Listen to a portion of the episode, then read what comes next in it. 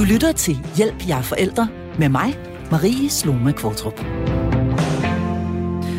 De fleste af os kender til, at vores børn skændes indbyrdes.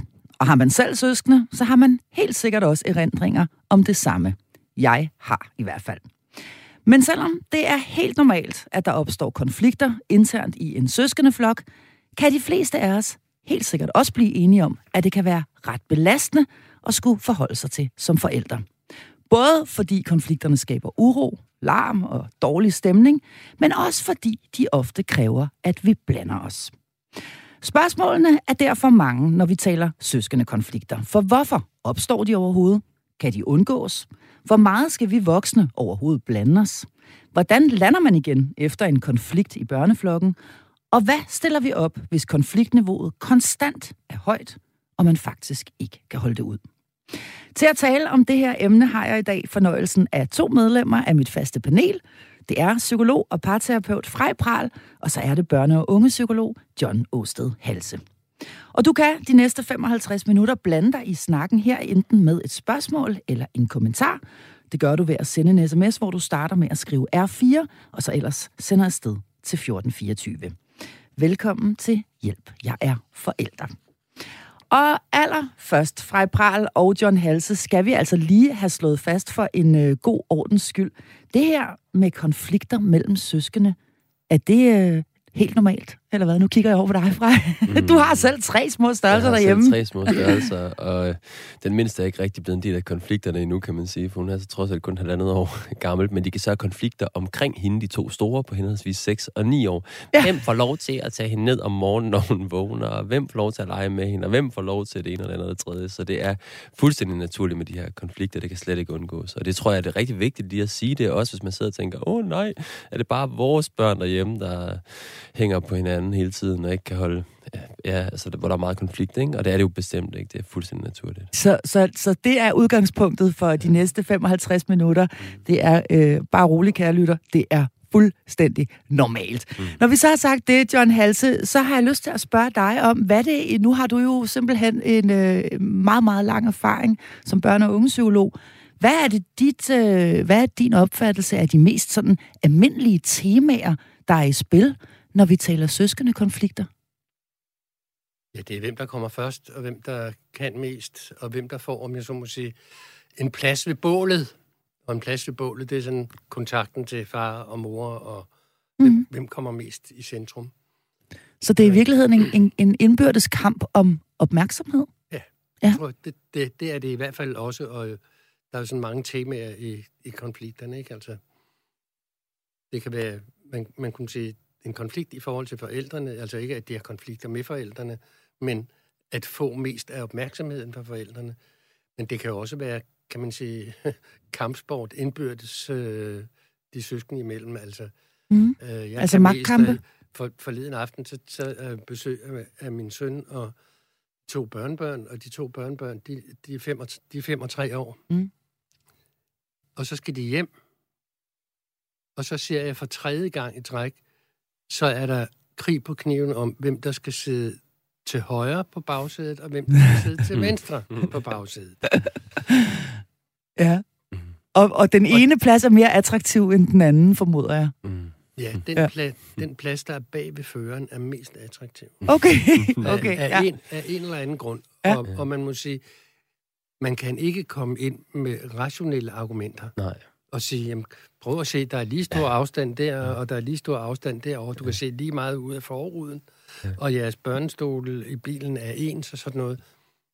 Det er slet ikke det, det handler om. Nej, der er et ekstremt fokus på retfærdighed og uretfærdighed. Det tror jeg også er et tema, man kan sige, altså ud over det tema, John nævner, der netop handler om forældrene, forældrenes opmærksomhed, mm. og den sagde ikke. Altså, det er jo de mindste ting, man kan gå op i. Hold kæft, man. Altså, det er jo, ja. du har fået et lille et vingummi, ikke mere end mig, i Præcis. fredagslæg. Ikke? Det kan ja. vælte hele verden, altså mm. for et barn, så der er helt klart.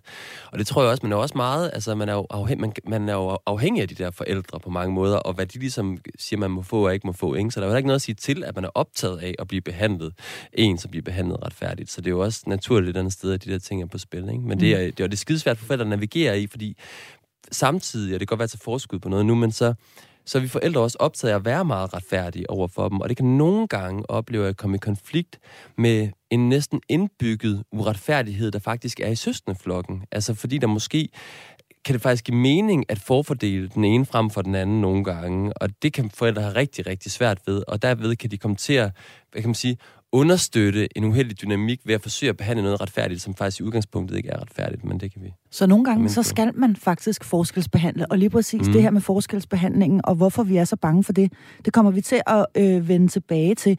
Jeg kan forstå, at vi er nede i gryden af sådan, øh, de sådan mest almindelige ingredienser, når vi taler søskendekonflikt. Der har vi i hvert fald nu det her med opmærksomhed. Vi har helt klart noget øh, konkurrence. Hvem kommer først? Hvem får mest? Og så videre. Vi har også noget jalousi, mm. øh, kan jeg næsten, øh, øh, uden at lægge jer ord i øh, munden, men øh, så meget øh, har jeg dog alligevel selv øh, haft at gøre med, med, med det hellige forældreskab, at jeg ved, at det er næsten uundgåeligt, uanset hvordan man vender og drejer noget, at, at jalousi bliver et øh, tema. Hvad er der ellers nede i gryden, hvis, øh, hvis vi sådan skal hive øh, nogle, øh, nogle flere ting øh, ud øh, op? Hvad, hvad, hvad, kan, hvad kan vi ellers finde på at, at putte der ned som de sådan mest almindelige øh, faktorer? Har I nogen bud på det? Det blev helt tavse. Nej, nu blev ja, helt tavse. Jeg synes, at for mig at se, så er det største tema helt klart altså uretfærdighed over en bred kamp. Altså, hvem får det største? Hvem får mest? Hvem får... Altså, det er helt klart et stort tema. Og så det der med, hvem er inde i varmen, som Jørgen siger, hos forældrene, altså opmærksomheden fra dem, det er også et tema hos rigtig mange. Men er det i virkeligheden også magt? Altså, nu spørger jeg om, findes altså sådan noget som et, mm. et, en intern hakkeorden? Kan man, kan man tale om det? Et, et, et hierarki? At man også øh, har en position i en søskendeflok, mm-hmm. øh, som man Klart. til dels skal kæmpe for at enten at opnå eller bevare? Ja, det er, altså det, det, hvis, vi, hvis vi betragter en søskenflok, nu snakker vi om flok, men lige så snart der er to, så vil det jo være det, man i gruppepsykologisk forstand vil sige, der skal mindst være to, for at der er en gruppe. Mm. Og så er der et hierarki. Det man så kan sige, det er, det hierarki kan være funktionelt og orienteret omkring, hvem er ældst, hvem er stærkest, så er det oplagt, at det er dig, der gør det. Det vil du også se i en større børneflok, at, at sådan fungerer det. Men det kan også være noget, der sådan er mere ubehageligt. Det, skal være, det kan være øh, magtorienteret. Mm. Det er ikke, fordi jeg er, er dygtigst til det, men det er, fordi jeg kan tæve dig. Okay. At jeg, at jeg kommer mere på banen end dig, for eksempel. Ikke? Ja, så det faktisk også kan gå hen og blive øh, det her med, at den ene faktisk øh, fysisk manifesterer sig over for den anden. Altså har en, en, en, en overlegenhed, for eksempel fordi den ene simpelthen er ældre og større og stærkere. Sådan, sådan vil det jo tit være med den, der, med den, der er ældst. Mm. Mås- måske ikke de første par, par leveår af, af yngste søskenden, men når de sådan, man kunne sige, forskellen nivelleres jo hen over alder, ikke? Altså der er stor forskel på en femårig og en nulårig, ikke? Der er ikke helt så stor forskel på en 9-årig og en 6-årig, for eksempel. Ikke? Og så begynder den 6-årige at få høvl af den store, mm. fordi den store har nogle fysiske fortrin. Mm. Jeg, bare for at knytte en kommentar til det her med hierarkierne, så er jeg helt overbevist om, at der er i hvert fald flere hierarkier i en familie. Og der er jo først og fremmest hierarkiet, der har de voksne i forhold til børnene, hvor de voksne ligesom øverst i det hierarki. Og dertil kommer et hierarki, vi nok ikke som ofte snakker om, og det er søsterhierarkiet. Altså jeg er helt mm. overbevist om, at der også er et hierarki der, hvor den, hvad skal man sige, ældste søster er i toppen af hierarkiet. Og jeg tror, også efter at have snakket med mange ældre søskende, og jeg er selv den ældste søskende, så er der sådan en eller anden form for en, en følelse af, at jeg har ansvaret. Altså hvis forældrene falder bort eller et eller andet, ikke, så er det i sidste ende mig, den, der, der står med den. Ikke? Mm.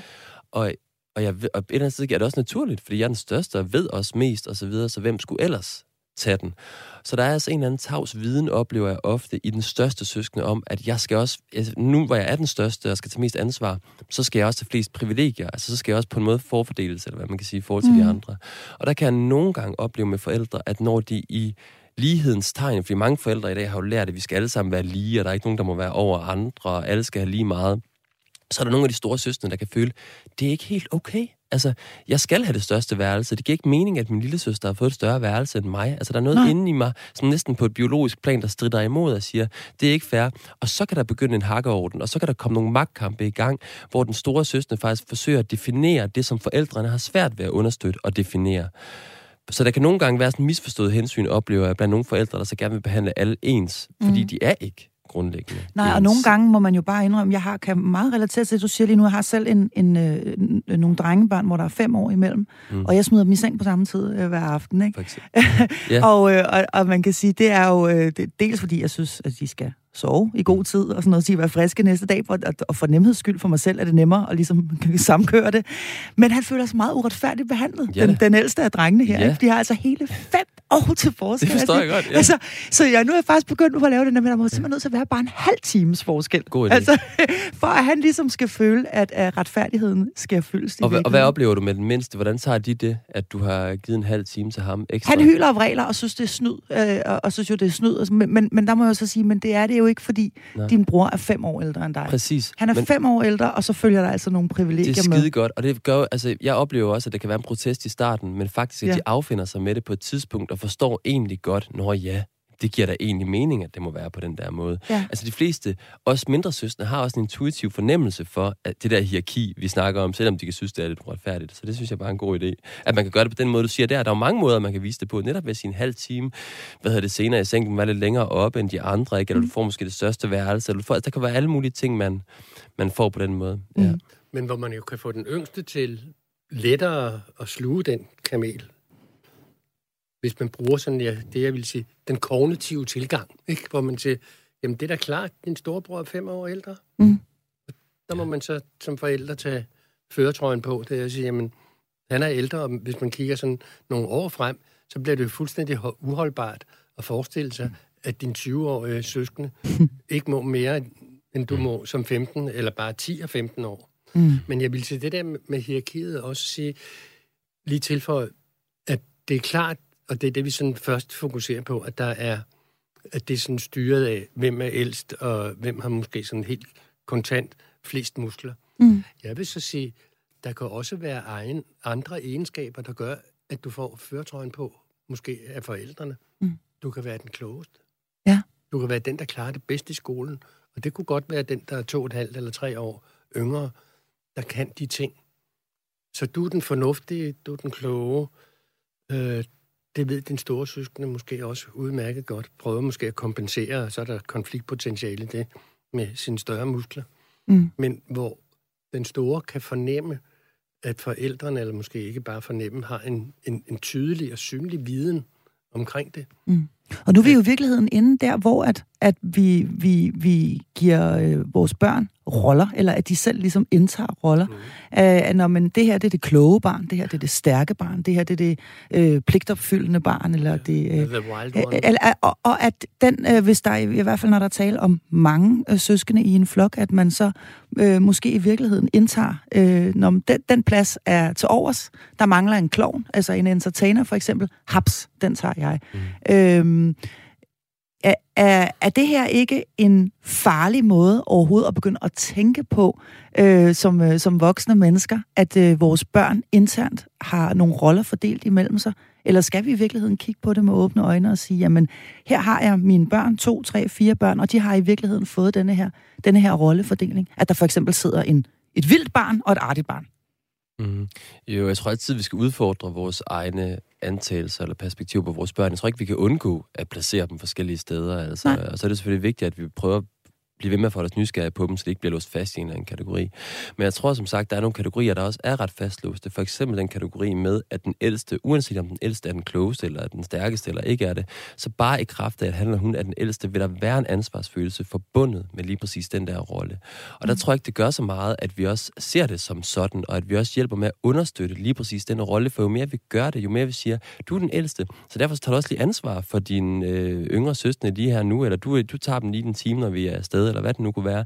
Jo mere oplever jeg også, at det falder til ro, altså hierarkiet, jo mere den ældste også får at vide, at du er den ældste, jo mere er der også en form for, ja, nu har jeg fået min plads, så behøver jeg ikke at kæmpe så meget for den der plads længere. Og det, fordi det, der kan ske, det er, når vi prøver ligesom hele tiden at sige, nej, sådan må du ikke være. Du skal ikke være den store. Du skal ikke, du skal være hernede, fordi den anden, der er klogere eller stærkere, eller hvad det nu er. Så vil der komme sådan et andet giftigt magtspil, oplever jeg ofte, i blandt søsterne, hvor der hele tiden er der med, jamen, jeg, jeg vil have min plads, du skal ikke tage den, vil den store sige. Så lige præcis den, det hierarki, synes jeg, man skal, så godt man nu kan, forsøge at understøtte. Mm. Ja. Så kunne man så smide, for at forplumre det hele noget mere, så kunne man smide en variabel mere ind, der Mm. hedder søskendebørnenes køn. Ja. som også har en betydning. Ja, fordi jeg fik lige tanken netop det fra sag, sagde rolle. Ja, for fanden, der er der også en kønsrolle. Ja, selvfølgelig som, er der som, det. Som du skal leve op til på en eller anden måde. Ikke? Mm. Mm. Hvor man for eksempel kunne sige, der kan jo komme en voldsom rollekonflikt, hvis, hvis nu den ledige plads er the wild one. Mm. Tager nogle stereotyper. Hvis det er den ledige plads i en, en tre børns søskende flok, for eksempel, og den ledige plads skal tages af en pige, Ja. så er der jo sådan et, et, et, et rolleforventningssammenstød, fordi vi stadigvæk har nogle stereotypier omkring, at en rigtig pige er ikke hende, der slår på tæven, eller siger bandeord, Mm. mm. eller prøver at tæske sine brødre, eller sådan noget. Ikke? Mm. Så, så der er også en kønsting indover, ikke? Mm. som selvfølgelig også handler om, at øh, børn lever jo op til, ligesom vi andre jo også gør, vi lever op til de rolleforventninger, som andre har til os. Mm. Og det er et stort arbejde at skulle leve op til den rolleforventning, jeg har til mig selv, hvis den støder sammen med den rolleforventning, den anden har til Mm. mig. Mm. Men lige præcis her oplever jeg på generelt plan faktisk, at der er nogle roller, som er lidt uafhængigt også af køn. Fordi for eksempel der med The Wild One, jeg oplever sjældnere, at det er den ældste, der er The Wild One, end det er den yngste, uanset hvem det er, der ligesom Ja. har den ældste. Ikke? Ja. Og det tror jeg igen hænger sammen med, at den ældste skal føle, jeg holder sammen på det. Det er mig med ansvaret, ikke? jeg holder sammen på familien. Det er ikke mig, der skal gøre det hele falder fra hinanden. Og når jeg ligesom har taget den rolle, så bliver der plads til, at den yngre søstre, uanset om det er en dreng eller en pige, kan flippe ud, altså være mere crazy. og der tror jeg Ja. nogle gange, og der, kan, det kan jeg se, der, der oplever jeg tit jalousi faktisk, der oplever jeg nogle gange, at den store søster kan blive skide irriteret. Det der, det vil, jeg, det vil jeg jo dybest set også. Jeg vil også have lov til bare at flippe ud og være fuldstændig vanvittig. Men jeg har fået rollen igen som den ansvarsfulde, ikke? og den kan jeg jo ikke. Så der, er jo, helt- der synes jeg også, man må prøve at tage det ind i os som forældre. Det kan man godt sige, føler du nogle gange, du skal sådan passe på det hele, eller sådan. Har du ikke også nogle gange bare lyst til at flippe lidt ud? Altså man kan godt stimulere den der wild one i den der ældre, mere ansvarstagende søskende, som ofte vil holde meget sammen på sig selv, for at holde sammen på familien.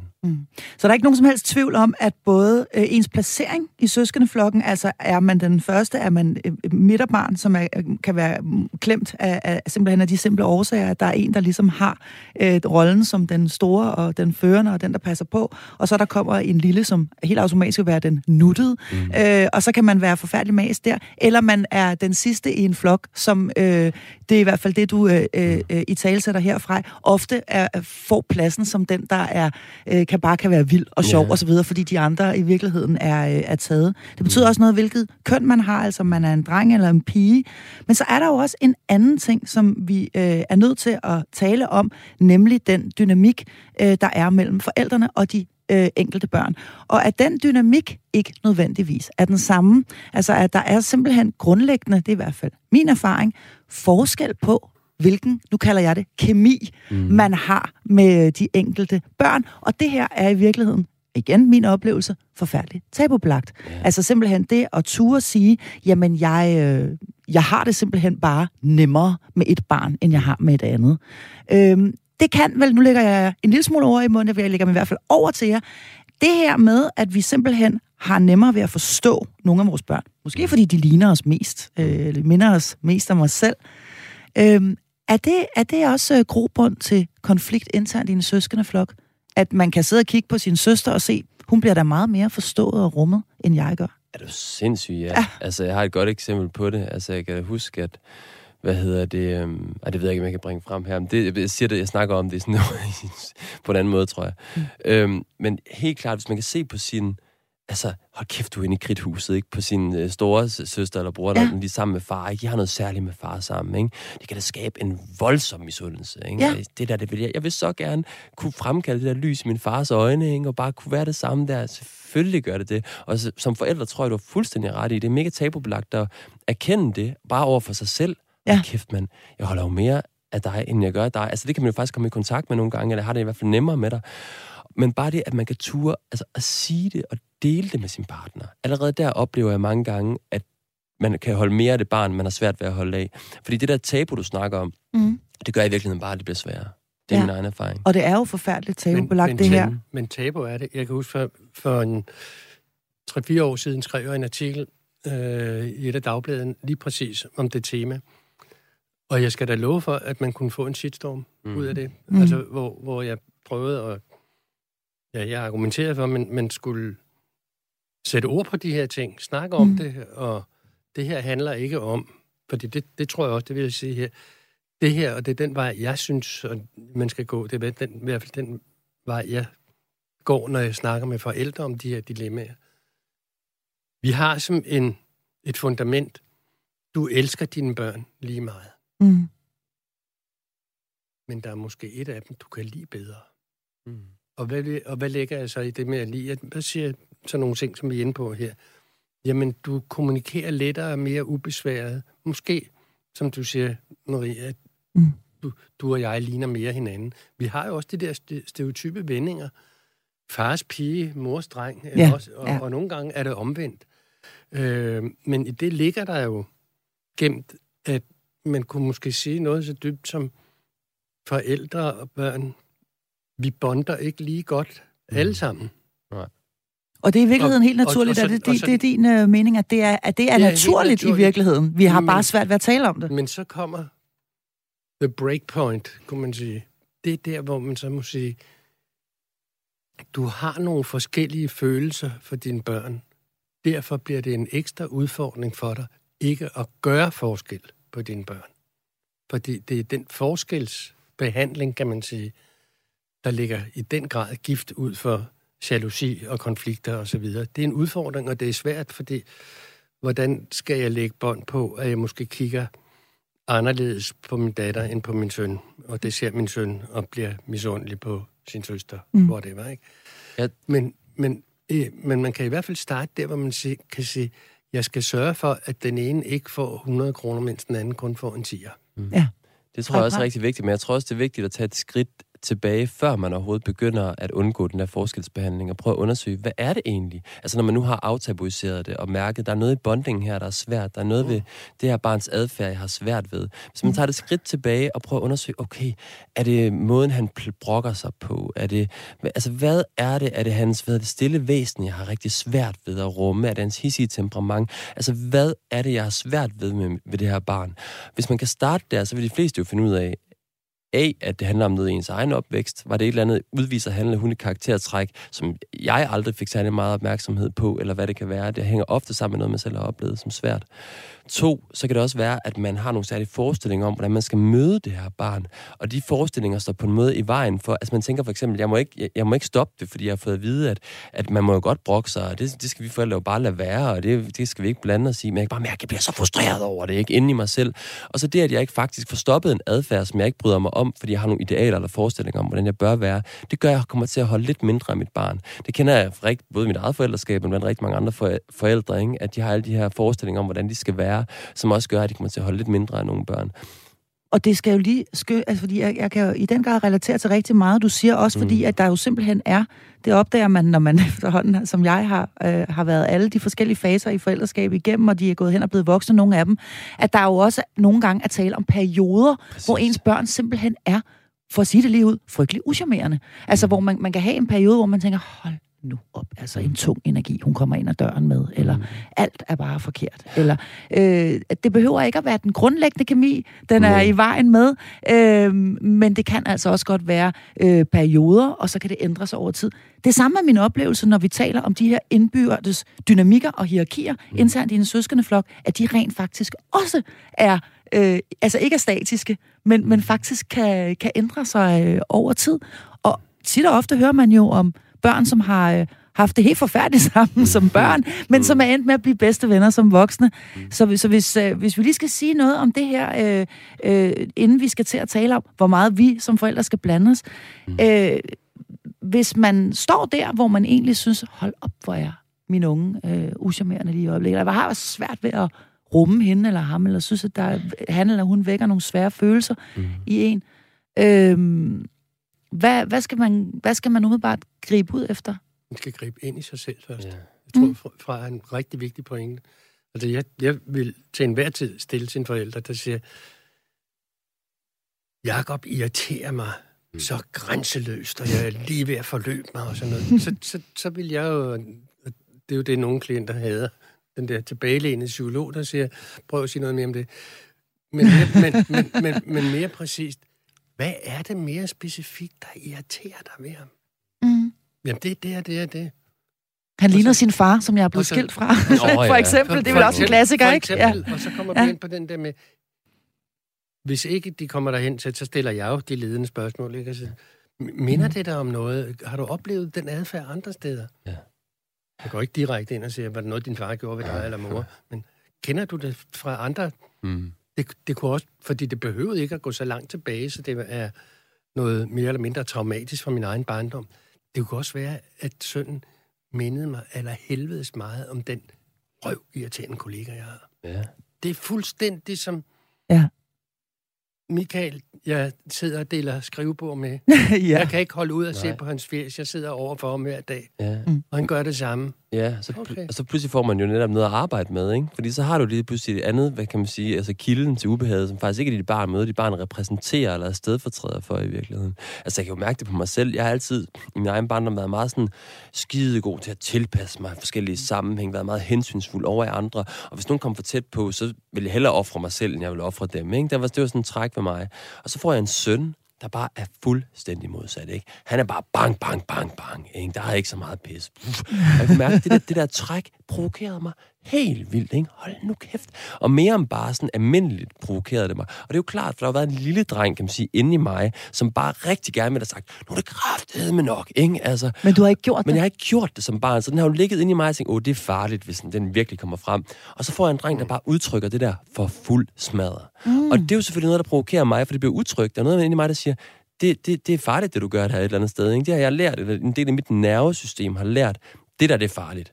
Og så er det jo klart, så der en del af mig, der har lyst til at tage afstand fra det, fordi det er farligt i virkeligheden. Mm. Men i virkeligheden, så det, jeg har brug for, det er jo at komme tilbage og nærme mig en medfølende kontakt med den dreng inde i mig, der ikke har haft lyst til det, eller har frygtet, kan man sige, og udtrykke lige præcis den side, som min søn fuldstændig bramfrit bare udtrykker. Ikke? Og det er jo så bare min proces med det, men den nysgerrighed der, den er i hvert fald meget, meget central. Og det er jo egentlig bare en nysgerrighed på, hvad er det for nogle barriere, der står i vejen for, at den kærlighed, som John også siger, vi jo har til vores børn, mm. at den kan flyde mere frit.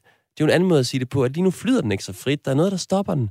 Jamen, kan jeg være nysgerrig på, hvad er det? Er det noget inde i mig? Er det noget i vores kontakt med hinanden, hvor jeg skal være mere tydelig? Eller, eller er det noget omkring min egen, ja, som sagt, opvækst eller bagage, jeg har med? Eller er det noget helt tredje? Så første step, hvis man øh, i en øh, periode, øh, længere eller kortere periode, oplever at have svært ved at forstå sit barn, eller blive voldsomt irriteret på et af sine børn, det er altså at kigge ind i sig selv. Men jeg tror også bare, det er den sidste ting til Ja. det, Marie. Jeg tror bare, jeg har lyst til at sige, det er jo også, som du siger, det er ikke fordi vores børn nødvendigvis holder mere af, eller vi holder af, altså holder mere af den ene forælder end den anden. Det kan også være netop perioder, eller det kan være det en kvalitet ved den ene forælder, jeg lige har brug for at være lidt tæt sammen med i en periode i mit liv. Og så, er der en, så på et tidspunkt, så er der noget andet, min anden forælder, jeg har brug for. Altså min egen mor, jeg kan huske, jeg var så pinlig over, hun var så øh, vild, da jeg var barn, ikke? Altså ud over det hele, og jeg kunne ikke holde det ud, og jeg tog afstand fra hende.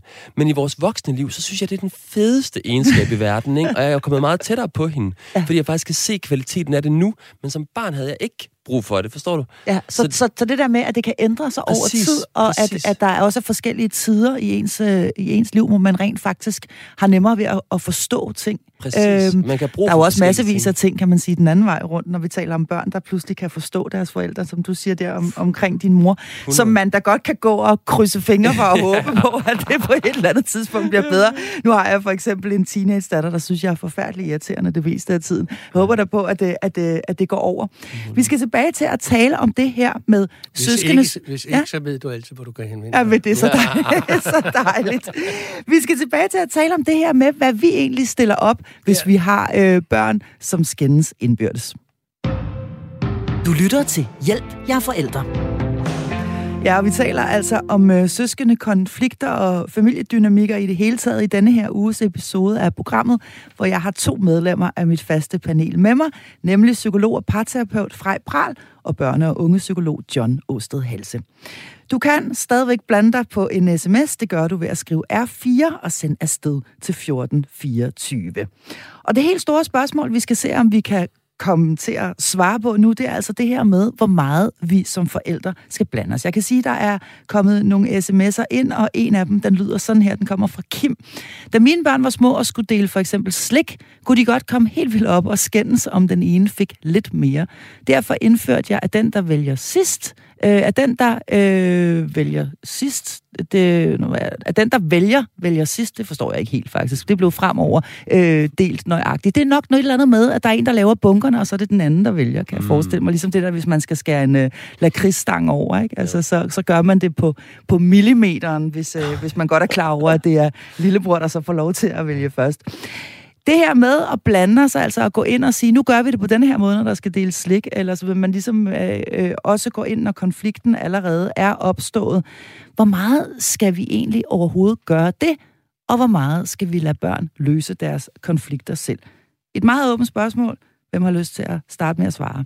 Jeg kan godt starte med at svare. Altså, det afhænger jo i den grad af konflikten altså hvorvidt vi skal blande os eller ikke skal blande os. Jeg vil sige helt generelt, synes jeg, at forældre blander sig alt for meget i deres børns konflikter, øhm, og har sådan en tendens til at skulle være detektiver og finde ud af, hvem har gjort hvad, og forsøge at løse noget, som faktisk grundlæggende ikke kan løses, eller sådan på den måde, forældrene i hvert fald gerne vil løse det. Så det er den generelle holdning, jeg har til det, og der tror jeg, hvor børn kan få meget ud af at lære at håndtere de der konflikter på egen hånd. Øh, ja, det er den ene ting til det. Og så tror jeg, det andet er, at hvis det er en voldsom konflikt, og hvis det er sådan, de slås med hinanden, eller det bliver korporligt, mm. så vil jeg føle det meget uoprigtigt af mig ikke at blande mig. Jeg føler også, at jeg har et ansvar for at blande mig, altså hvis jeg ser det, altså hvis jeg er ved siden af og, og kigger på det, det vil føles meget unaturligt. Ja. Så den der kald, kald, hvis der er nogen, der bløder i virkeligheden. Ja, hvis der er nogen, der kalder, hvis nogen, der bløder. Ja, lige præcis. Så synes jeg, man skal, men, man skal men, gøre. men vi vender lige tilbage til det der med de korporlige kampe, som mm. jo altså også øh, øh, nogle gange er en, en kendskærning, mm. selv inden for hjemmets fire vægge. Men det her med sådan dagligdagen, øh, John Halse, hvor øh, man står måske og laver noget mad, og så kommer de rendende hele tiden. Ole driller. Ole siger, det er ham, der skal. Nu har Ole gjort det. Nu har Ole også skubbet til mig. Nu har han også taget den bamse, jeg var i gang med at lege. Mor, mor, mor eller far, kom og hjælp mig. Altså, alle de her små konflikter i virkeligheden, de er inde, befinder sig inde et eller andet sted, hvor de egentlig burde bare lege for sig selv, men man bliver, man bliver involveret konstant og hele tiden. Øhm, hvad vil du mene med alle dine mange år på banen her, hvor, hvordan, hvor meget skal vi blande os i det? Skal vi lægge, øh, lægge det, vi er i gang med, hver gang de kommer rendende, øh, og vil have os til at hjælpe dem? Eller, eller hvad? Og det kommer jo an på, hvad det er, eller hvordan kunne man sige, man, man vil blande sig. Altså når, når hvis vi tager den, den situation, hvor først kommer den ene, og kommer den anden og siger, mm. nu har han taget, nej, han har taget, han har mm. gjort, så vil jeg sige, det, og det bliver så et ikke. Man skal ikke blande sig i på den måde at forstå, at man sætter sig ned og snakker med, hende, med, med børnene om, hvem har gjort hvad, fordi det er skruen uden ende. Mm. Vi aner det ikke. Vi har ikke været der. Der er ingen, der har set det. Mm. Og der tror jeg, at det er vigtigt, at man, og det er jo sådan en proces, den er med på, at man får aflært det hos sine børn. Ikke at de måske kommer og siger det, men at de i hvert fald ikke forventer, at du kan løse det der med, om det nu er rigtigt, han gjorde det, og vi er stadigvæk ikke inde på det der med, at vi kan se øh, knoglerne og blodet. Fordi, nej, nej, det er klart. Ja. Den tager vi lige om lidt. Ja. Så jeg vil sige, at man skal også kommunikere til sine børn, øh, hvad er det for nogle konflikter, kunne du sige, jeg vil gå ind i overhovedet. Mm. Altså at, at spille den tilbage og sige, jeg vil simpelthen ikke... det der vil jeg simpelthen ikke gå ind jeg vil i? Ikke, jeg vil ikke blande mig i, hvis Bamse eller hvem, hvem der har gjort hvad. Mm-mm. Men det, jeg vil blande mig i, det er, at hvis det kører sådan, så har mit forslag, det er, at du sætter dig der og leger med noget, du sætter dig der og leger med noget. Mm. Og så går man ud igen. Ja. Fra ja, jeg tror, jeg er enig i det der med rollerne. Altså også det der med, at mange forældre vender sig til, at de, de der diplomater, ikke? Eller sådan en mm. forældrediplomat, der skal løse det hele. Og det vender børnene så også til, og så henvender de sig i tid og udtid. Og når man spørge, ja. så må man spørge sig selv som forældre, om man faktisk... Altså nogle forældre, tror jeg, finder en værdi i det. De kan godt lide at være dem, der skal løse. Og så fred være med det, så fyr den af. Altså hvis de virkelig synes, det, det er fedt. Men jeg tror bare rigtig mange også føler, det er ret ufedt, at skulle have mm. den rolle der. det, det kan kommer... i hvert fald være voldsomt forstyrrende, kan man sige. Ja. Men hvis lige må kommentere, mm. hvis, hvis man, når du siger, ja, så, så fint for det, hvis det er den rolle, du som forælder vil have. Mm. Så skal man bare være klar over som forælder, at det kan ende med, at det er noget, du går igennem med, med dine børn resten af dit liv. Mm. Okay. Altså en forventning om, at du skal tage stilling til, synes du ikke også, at min kæreste er en idiot, for eksempel, ikke? Mm. Altså når de er blevet ældre, hvor enhver forælder må sige, det har jeg sgu ikke nogen forudsætninger for at vide noget om. Mm. Men det er det er sådan, ja, for at bruge det udtryk, det er sådan, du selv har været med til at habituere dit barn. Mm. Du har formet dit barn ind i en forventning til dig som forældre, at du er, ja, måske diplomatforældren, ikke? eller forældrediplomaten, Men værre måske næsten, du er også blevet forældre strisseren. Mm. Og du bliver vel måske i virkeligheden også der, hvis ikke man, hvis ikke man på et eller andet øh, niveau lærer sine børn at løse konflikter indbyrdes med hinanden, og også tage de konflikter, der måtte komme hen i skolen osv., jamen så kan man måske også i virkeligheden komme til at ende et sted, som du siger, hvor man forventer sig skulle blandes ind i fremtidige konflikter med kæresten, eller på en eventuel arbejdsplads, eller øh, øh, nu har jeg altså en lektor på universitetet, som øh, har, øh, du ved, øh, har givet mig en dårlig karakter eller et eller andet. Så det er jo det, der, det, det, det, der, det, jeg hørte dig sige, er, at vi skal lære dem. Det er jo det, der er pointen i det, at, det, at vi, enhver forælder, fordi forældre i hvert fald føler og ved mere, end vi går og siger og tror osv. En hver forældre ønsker, at deres børn er selvstændige, og i selvstændigheden ligger også evnen til at løse den konflikt, som du med usvigelig sikkerhed kommer ind i, ikke en, men og dermed konflikter masser af gange i dit liv så nytter det ikke noget at friholde børnene fra konflikterne, eller sagt endnu skarpere, at vi gør børnene afhængige af, at der skal være en konfliktløser. Mm.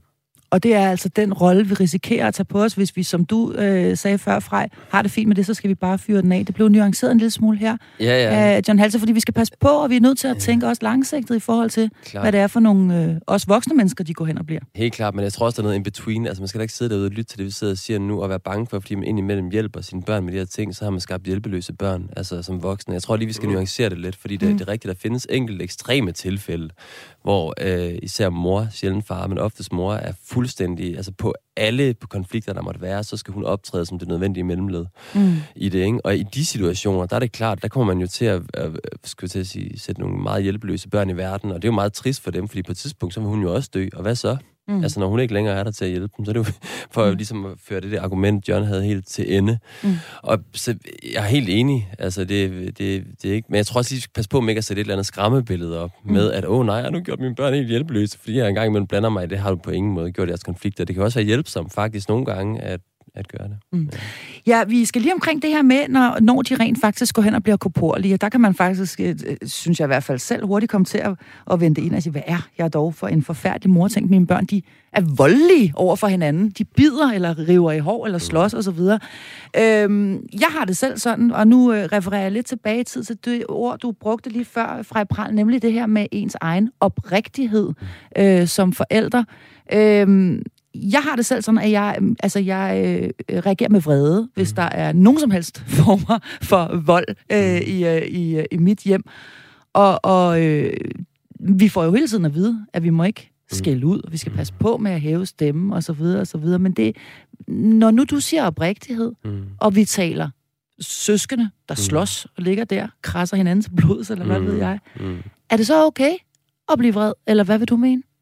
Jeg synes, det er fuldstændig okay at blive vred. Jeg tror, det man skal huske på, når man går ind og blander sig i sådan nogle konflikter, altså, så er det jo, som jeg siger, at være oprigtig, men også at gå ind i det med den ydmyghed i virkeligheden, at du ikke ved, hvem der ligesom er aggressoren i det. Mm. Ikke? Det kan jo netop være, at det er storebror, der slår lille søster, men ved du, hvad lille søster har gjort lige inden storebror han mm. fik lyst til at slå lille søster? Ikke? Altså, så kan det godt være, at vi har den her nul-tolerance over for den fysiske vold, men har der været en anden form for aggression, altså fra lillesøsterens side, som er mindst lige så, ja. altså hvad skal man sige, utydelig. Eller en, der bare bliver ved og ved og ved og drille i Præcis, det uendelige, og ikke stopper, når der bliver sagt stop. eksploderer, ikke? Eller Præcis. sådan fuldstændig rigtigt. Og der ja. tror jeg bare, så vi selvfølgelig må vi blande os, men hvis det bliver den der med, vi går hen og klynger den tilsyneladende aggressor op ad væggen og siger, det er kraftet ikke i orden, det skal du stoppe med det der, ikke? Det synes jeg måske er lidt uheldigt. Jeg synes nærmere, vi skal sige, nu stopper det. Ja. Jeg vil ikke, nu stopper I med det der, ikke? Og bare sige I til dem, selvom det er tydeligt, det er den ene, der gør det, så få dem adskilt og sige I, og lad være med netop at føre for meget negativ opmærksomhed over, hvordan der lige gør det. Og igen, det er det mulige kunst, ikke? Altså, jeg forstår ja, det godt. Det altså, jeg synes bare, igen, jeg synes også, at jeg, jeg bliver da også skidevred selv, og jeg kan da overhovedet ikke efterleve de der principper selv. Jeg kan da også blive enormt, hvad hedder det, netop vred på den, jeg ser udføre, og sige, det kraftigt med i orden, det der, det stopper lige nu. Og så kan man jo sunde sig bagefter og tænke over, hvad var det, der skete? Der kan man jo godt spørge, hvad var det, der gjorde, at du fik brug for at slå hende i der? Eller også sige til den, der blev slået, hvad, hvad var det, du gjorde, der gjorde, at storebror han simpelthen fik brug for at slå dig? Mm. Altså lige der, ikke? Altså den samtale, synes jeg sagtens, man kan have, uden at man bitter sig ind at man finder frem til løsningen eller grunden. Det er mere for mm. åbne end snak om det. Ikke? Og når du siger lige præcis det, så taler du faktisk ind i mit næste spørgsmål, som handler om præcis det her med, hvor meget vi egentlig skal, når der har været en mm. situation eller en konflikt derhjemme, hvad end den har været korporlig eller, eller hvad den har, hvor meget vi egentlig skal bruge tid på at evaluere bagefter, eller devaluere, om jeg vil, og hvor meget vi skal øh, tvinge vores børn til at sige undskyld til hinanden. Hvad vil du, øh, hvad vil du mene om det, øh, John? Hvor Altså- meget og hvor lidt af den slags skal vi sætte dem ned og sige, hov, det var ikke så godt. Nu kommer I op og slås om Barbie-dukkerne Altså- igen. Altså, vi, er, vi har vi er gået ind i det, og det, det synes jeg sådan er et meget godt billede. Som forældre, når der er korporligheder imellem øh, børnene, så går man ind i det som en ringdommer. En ringdommer skiller parterne ad. Mm. Og det synes jeg er fair nok, som du selv siger, det er du kompromilløs på. De skal ikke slås derhjemme. Mm. Det synes jeg, man skal blive ved med at, øh, at fastholde. Jeg, jeg vil simpelthen ikke have det. Men hvad med Og så- bagefter, og hvis og det alligevel er Og så er det sket? overstået, og for det første, så tror jeg, det er vigtigt at tænke, øh, at tænke alder ind i det her. Ikke? Altså, hvis det er en treårig og femårig, så er der ikke noget at evaluere. Nej, okay, så, så er der ingen grund Og- til det. Og fordi jeg, jeg har snakket med forældre og oplevet forældre, hvor de simpelthen dagen efter, der har været en fight, så tager de fat i den treårige og begynder at sige, du kan godt forstå, at din lille søster bliver ked af det, og hvad var det, der skete? Og sådan, han har glemt det hele. Mm. Mm. Så, der, så glem det. Men, men man skal Ja. sige, uden, uden sammenligning i øvrigt, så vil jeg sige, det er ligesom med hunde, når det er små børn. det, det er her og nu en klar markering, og så er vi videre. Mm.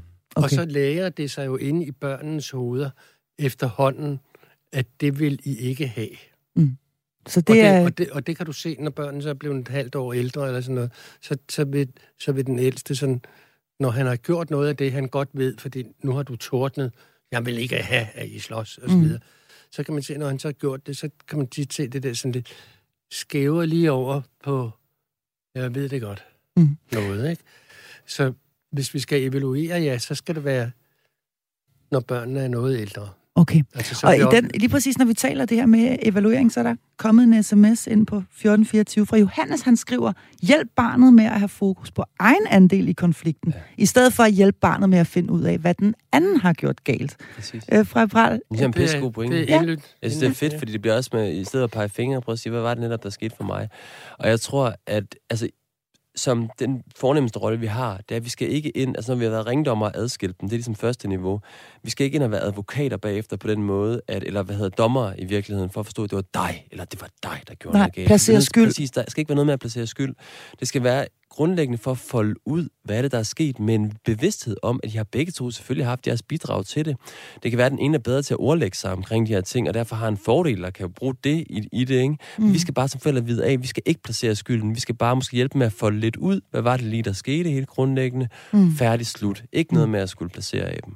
Jeg vil så gerne sige, ja. vi skal lære, vi skal lægge et eller andet spor, kunne man sige, i vores børns hjerner. Et spor, der hedder, der skal altid mindst to til en tango. Mm.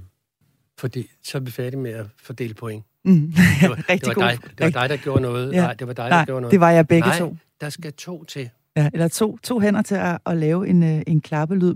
Godt, vi skal lige omkring øh, en, øh, en, en sidste ting, nemlig det her med, hvis man simpelthen har fået på en eller anden måde oparbejdet det, jeg vil kalde en decideret dysfunktionel dynamik i hjemmet, på grund af evige kampe og konflikter imellem ens børn. Og i den anledning har jeg fået en mail fra en lytter, som jeg vil læse højt nu. Den lyder sådan her. Jeg har virkelig brug for et godt råd, selvom jeg har mistet troen på, at det gode, brugbare råd findes. Sagen er den, at mine børn hader hinanden. Og det har mange forældre sagt før mig, når de dagligt er vidne til, at søskende slår hinanden oven i hovedet med legoklodserne. Men det her er mere hadsk og betændt. Mine børn er teenager, og det har stået på i mange år.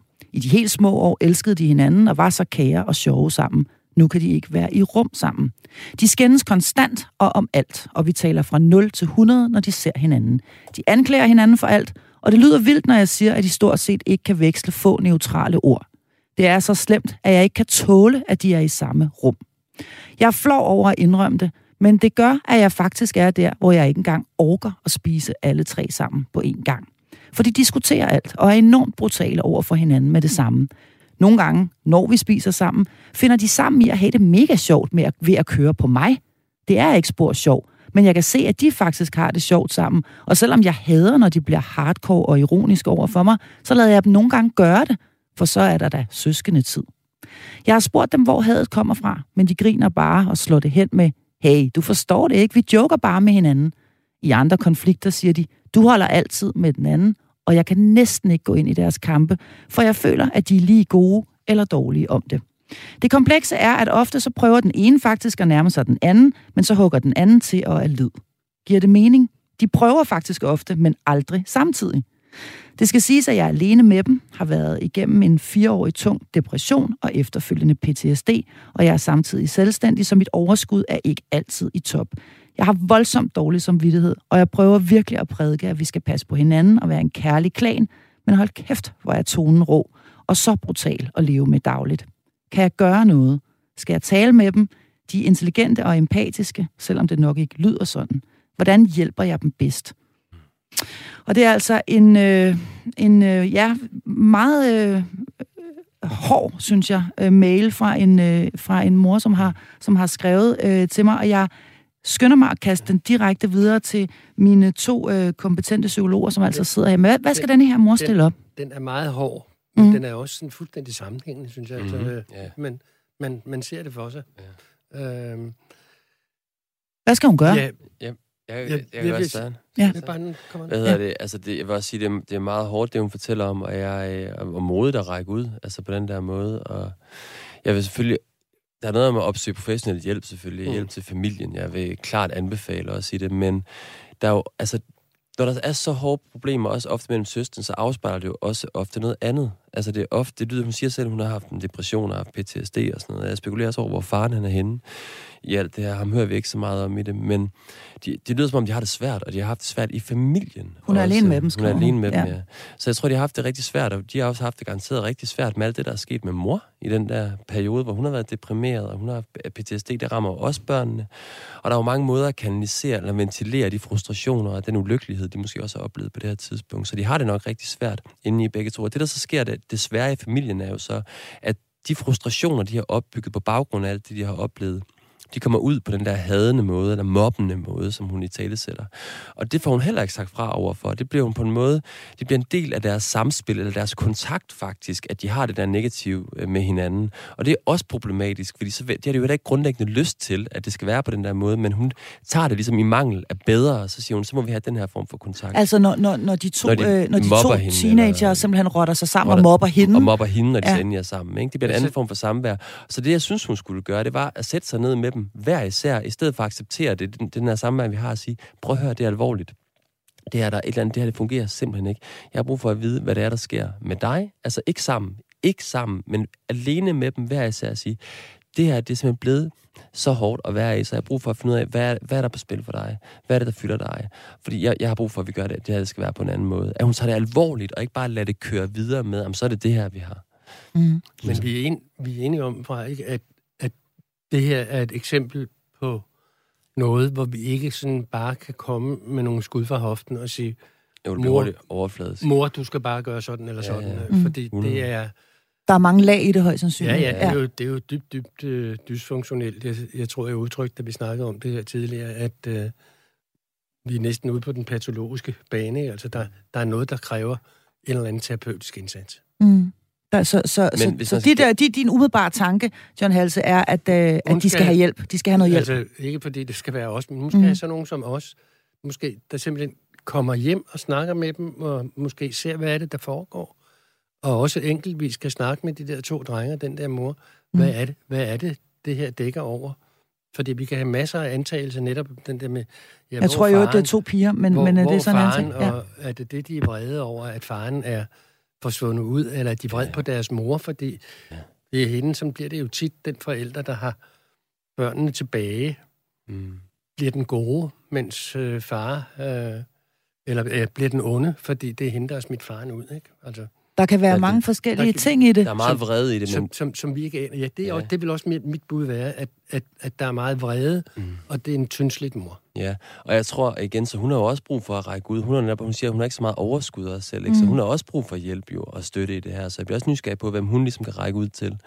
Men jeg tror, det generelle billede er, at hvis der er mange konflikter, også internt i en søstende flok, så behøver det altså, så kan det ofte være et billede på, eller et symptom på, at der enten er problemer imellem mor og far, hvis de er sammen med hinanden, eller at der er problemer hos den ene eller den anden af forældrene. Det er ikke usædvanligt, lad mig sige det på den måde, at søskende konflikter afspejler nogle andre dynamikker, som er mere altså imellem parret eller hos den ene forælder. Mm. Men når nu hun for eksempel skriver, fordi det beder jeg mærke i, at hun skriver, at de faktisk har haft det godt som små, ja, da. øh, de her øh, ja, hun er to måske piger. også bedre.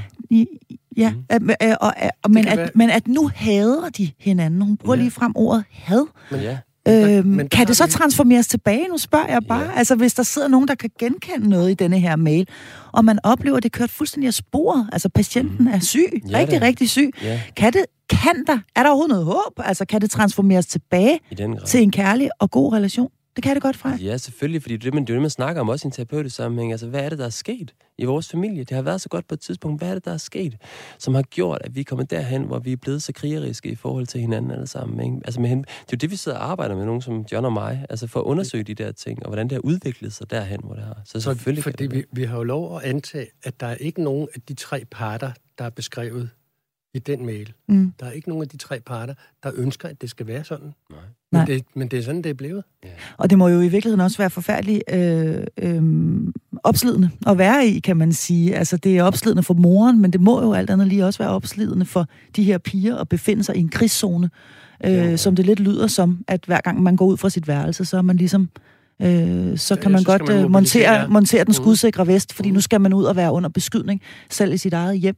Mm. Øh, det, lyder, det lyder meget, øh, meget, meget voldsomt. Mm. Øh, så hvis vi lige samler sammen på denne her mail, hvor det altså er kørt af sporet, og hvor at det i den grad er dysfunktionelt, hvad vil I så sige til hende overordnet set, hvis, hun, hvis vi er så heldige, at hun sidder og lytter med nu? Det gør hun jo nok. Ja, jeg synes, jeg synes, det er meget sejt, at hun rækker ud på den her måde, og det skal hun blive ved med at gøre. Række ud til de mennesker, der kan give hende noget overskud på kontoen, og række ud til en professionel, der kan hjælpe med at se på det med nogle andre øjne, og også udefra, hvad det egentlig er, der sker her. Og så vil jeg også sige igen, altså, tag det alvorligt på den måde, at du skal ikke acceptere de her situationer, som hun til syn lige nu sidder og siger, hun faktisk accepterer, fordi de smuler er der bedre end ingenting. Lad være med at acceptere dem, for det er pigerne heller ikke godt af. Sæt dig ned og sig til dem, hvad jeg ser, der er altså noget her, der er alvorligt. Jeg kan mærke, der er sket et eller andet, som er, jeg vil trives på ingen måde i det her. Hvad er det, der er på spil for dig? Hvad er du vred over? For jeg mærker, at du er vred over et eller andet. Altså de alvorlige samtaler vil jeg også have, for ligesom at bryde det her negative mønster, der er. Så i virkeligheden en nysgerrighed også ja, på, hvad det er, ja, der er, jeg vil der, sige, Jeg vil sige til den mor, lad denne mail være startskuddet til, at du opsøger noget hjælp. Mm. Der er noget hjælp at finde i din, til en start, i hvert fald i den kommune, du bor i. Mm. Godt. Det var altså desværre, hvad det tid går hurtigt i godt selskab, men det var desværre, hvad vi nåede i denne uges episode af programmet, som altså handlede om søskende konflikter. Og jeg var i ualmindeligt godt selskab af to medlemmer af mit faste panel, nemlig psykolog og parterapeut Frej Pral og børne- og ungepsykolog John Halsen. Halse. Halsen. Ja, Halse. Øhm, undskyld, John. Mit navn er Marie Sloma Kvartrup, og tusind tak, fordi du lyttede med.